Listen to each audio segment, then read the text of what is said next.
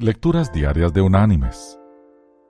La lectura de hoy es tomada del libro del profeta Isaías. Allí en el capítulo 50, en el versículo 1, dijo el profeta. Así dijo Jehová. ¿Qué es de la carta de repudio de vuestra madre con la cual yo la repudié? ¿O quiénes son mis acreedores, a quienes yo os he vendido? He aquí que por vuestras maldades habéis sido vendidos, y por vuestras rebeliones fue repudiada vuestra madre. Y la reflexión de hoy se llama Venta por divorcio. La presente reflexión es tomada de un mensaje a la conciencia del hermano Pablo.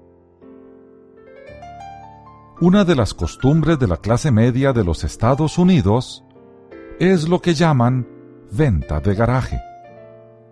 Cuando una familia ha amontonado objetos que ya no necesita, saca todo al garaje de la casa y pone un cartel que dice, Venta de garaje. Y los vecinos vienen a surtirse de enseres domésticos baratos. Jorge Nájar y su esposa, Jennifer, del estado de Ohio, Estados Unidos, decidieron divorciarse después de ocho años de casados. Juntaron todas las cosas que habían comprado para adornar su hogar en el lapso de los ocho años. Las pusieron en el garaje y colocaron un cartel que decía, Venta por divorcio. Durante diez días estuvieron ambos vendiendo sus cosas. Cada objeto del que se desprendían era un recuerdo de su vida matrimonial que se reanimaba. Aquí un velador, allá un cuadro, más allá una plancha eléctrica, un televisor, un juego de losa. Cada objeto era un recuerdo de algún momento feliz que después de todo habían pasado juntos. A los diez días, Jorge y Jennifer se habían reconciliado. Se acabó la venta, les anunciaron a los vecinos. Ya no nos divorciamos. Nos amamos y nunca nos vamos a separar. Mis queridos hermanos y amigos, este pintoresco episodio nos lleva a reflexionar una vez más sobre el problema de los matrimonios.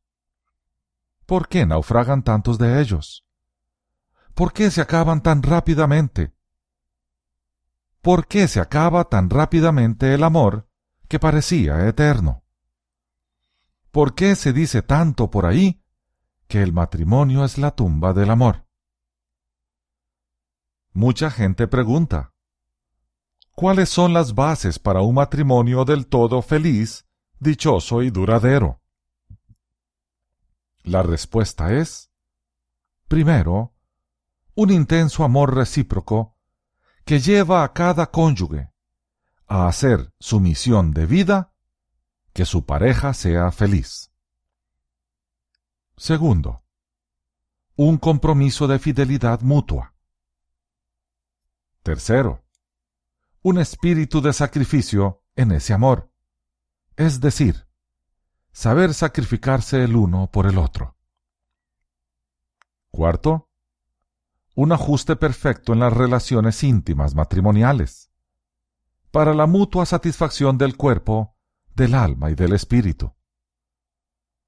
Y quinto y más importante que todo lo demás, una determinación de poner a Cristo como Señor y cabeza verdadera del matrimonio y del hogar. Cuando el Señor de nuestro matrimonio es el egoísmo, o sea mi propia felicidad, el fracaso es inminente. Cuando el Señor de nuestro matrimonio es Jesús, amaremos a nuestro cónyuge al punto de dar la vida por él. Ese es el verdadero amor el incondicional. Que Dios te bendiga.